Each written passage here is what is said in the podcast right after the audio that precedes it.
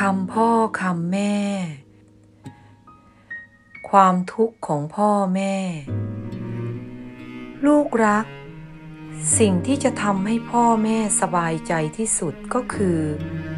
การได้เห็นลูกๆ มาพร้อมหน้าพร้อมตากัน มานั่งคุยกัน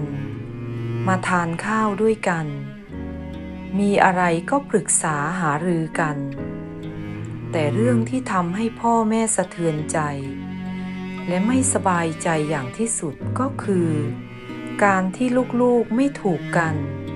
ไม่พูดจากัน ห่างเหินเมินหมางต่อกัน ยิ่งถ้าลูกๆอิจฉาริษยากัน ทะเลาะเบาะแว้งกัน หรือถึงกับฟ้องร้องขึ้นโรงขึ้นศาล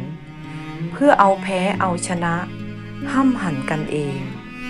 ก็ยิ่งทำให้พ่อแม่สะเทือนใจมากขึ้น มันถึงกับทำให้พ่อแม่ นอนสะอื้นทุกคืนทีเดียวและลูก เมื่อลูกยังเล็กๆกันอยู่ ลูกทะเลาะกันบ้าง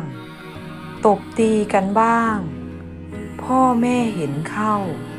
แม้จะไม่สบายใจอยู่บ้าง แต่ก็พอทนได้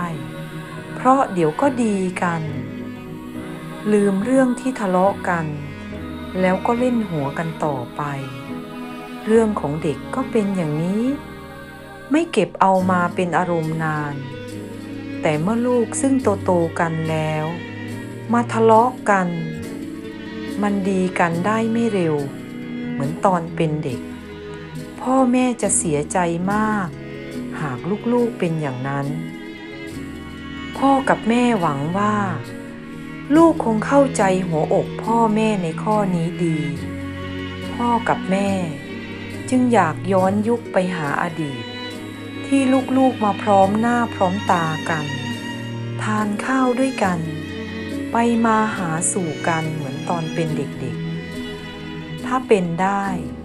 พ่อกับแม่ก็คงจะนอนตายตาหลับ